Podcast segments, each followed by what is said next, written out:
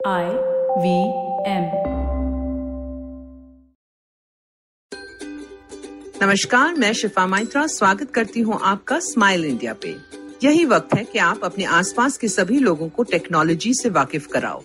आने वाले वक्त में हम मशीनों से बात ज़्यादा करेंगे और रोबोट से भी अक्सर मिलना होगा तो दोस्ती अभी से कर लो।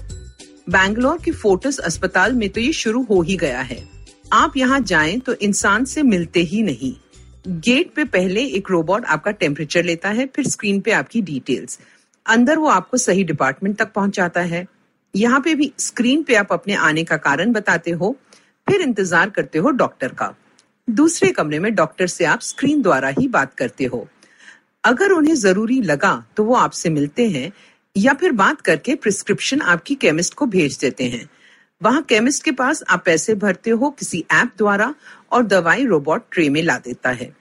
तो यही होगा कल का अस्पताल। एक दिलचस्प खबर सुनो कोयम्बतौर से, जहाँ रहती है इडली पार्टी, यानी इडली दादी। सभी लोग 80 साल की कमला ताहल को इसी नाम से बुलाते हैं। वो रोज सुबह ताजी, स्वादिष्ट इडली बना के बेचती है एक रुपए में। जी हाँ ज़ाहिर है छात्र और मजदूर सुबह से ही उनकी यहाँ लाइन लगा लेते हैं। सभी जगह दाम बढ़ गए, पर यहाँ नहीं। लॉकडाउन में तो प्रवासी कामगार भी यहाँ आने लगे। इडली पार्टी का सामान खत्म होने लगा और पैसे भी, लेकिन वो काम बंद नहीं करना चाहती थी। परेशान तो थी, पर किसे कहती? एक रोज पास के भरतियार कॉलेज के बच्चे आए उनके लिए राशन और पैसों के साथ। इडली पार्टी की आँख में आँसू आ गए और उन्हें इडली खिलाकर ही भेजा। अब तो जैसे भगवान ने उनकी सुन ली थी। हर दूसरे दिन कोई ना कोई सामान दे जाता है और ये बुज़ुर्ग औरत प्यार से खाना बनाकर सभी को खिलाती है। किसी को भूखे पेट नहीं जाने देती। मेरी तो यही प्रार्थना है कि इडली पार्टी और उनकी मदद करने वाले सदा खुश रहें। अब ये किस्सा सुनो सहारनपुर का। यहाँ 600 लोग क्वारंटाइन में हैं, जिनमें से 100 के करीब मुसलमान हैं जो रोज़े रख रहे हैं आजकल। दिन में पाँच बार नमाज़ पढ़ते हैं। अब इसमें कौन सी बड़ी बात है, आप पूछोगे? बड़ी बात यह है कि ये सारा कुछ राधा स्वामी संघ के आश्रम में हो रहा है। हुआ यूँ कि लॉकडाउन के कारण सभी आश्रमों का काम बंद हो गया और प्रमुख ने सरकार से कहा कि कभी भी ज़रूरत पड़े तो आश्रम हाजिर है। सहारनपुर में सरकार ने आश्रम लिया तो सत्संग सेवादार भी लौट आए। जब उन्होंने देखा कि मुसलमान परेशान थे, सेवादारों ने आश्वासन दिया कि आश्रम के नियमों को ध्यान में रखकर वो उनकी पूरी सहायता करेंगे। तो अब उनके लिए सहरी बनती है, सत्संग भवन में नमाज़ का प्रबंध है और शाम को इफ्तारी।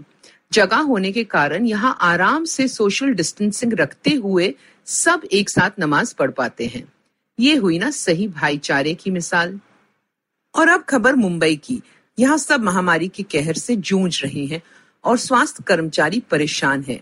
मुख्यमंत्री ने दरख्वास्त की कि जो भी मदद कर सकता है, आगे आए और कोविड योद्धा बने। तीन हज़ार लोगों ने इसके तहत काम शुरू कर दिया है। कुछ रिटायर्ड लोग हैं तो कुछ मेडिकल पढ़ने वाले छात्र। डिग्री पाने से पहले ये नौजवान काम कर रहे हैं। मरीजों का ऑक्सीजन चेक करने का काम करते हैं, उनकी खुराक पे नज़र रखते हैं। कुछ लोग जो पहले आर्मी में थे, अब अस्पतालों में नए हिस्से बनवा रहे हैं। क्वारंटीन सुविधाएँ जगह जगह उनकी देखरेख में तैयार हो रही हैं। क्योंकि ये बाहर हैं, अपनी और अपने परिवार की सुरक्षा के लिए ये योद्धा अस्पताल में ही रहते हैं, घर नहीं जाते। हमारा धन्यवाद है इनको और उनके परिवारों को।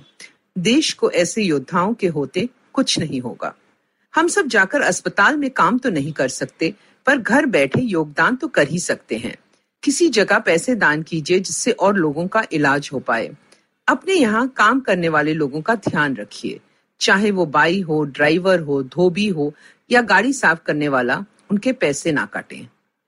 ये ना भूलें कि उन्होंने कितना वक्त आपके साथ बिताया है, कितनी आपकी मदद हुई है।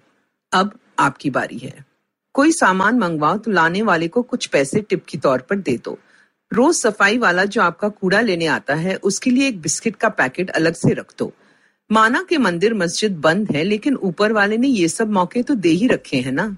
और हाँ देश की कुछ और खुशहाल खबरें देखनी हो तो फेसबुक पे गुड न्यूज़ इंडियंस का पेज देखें।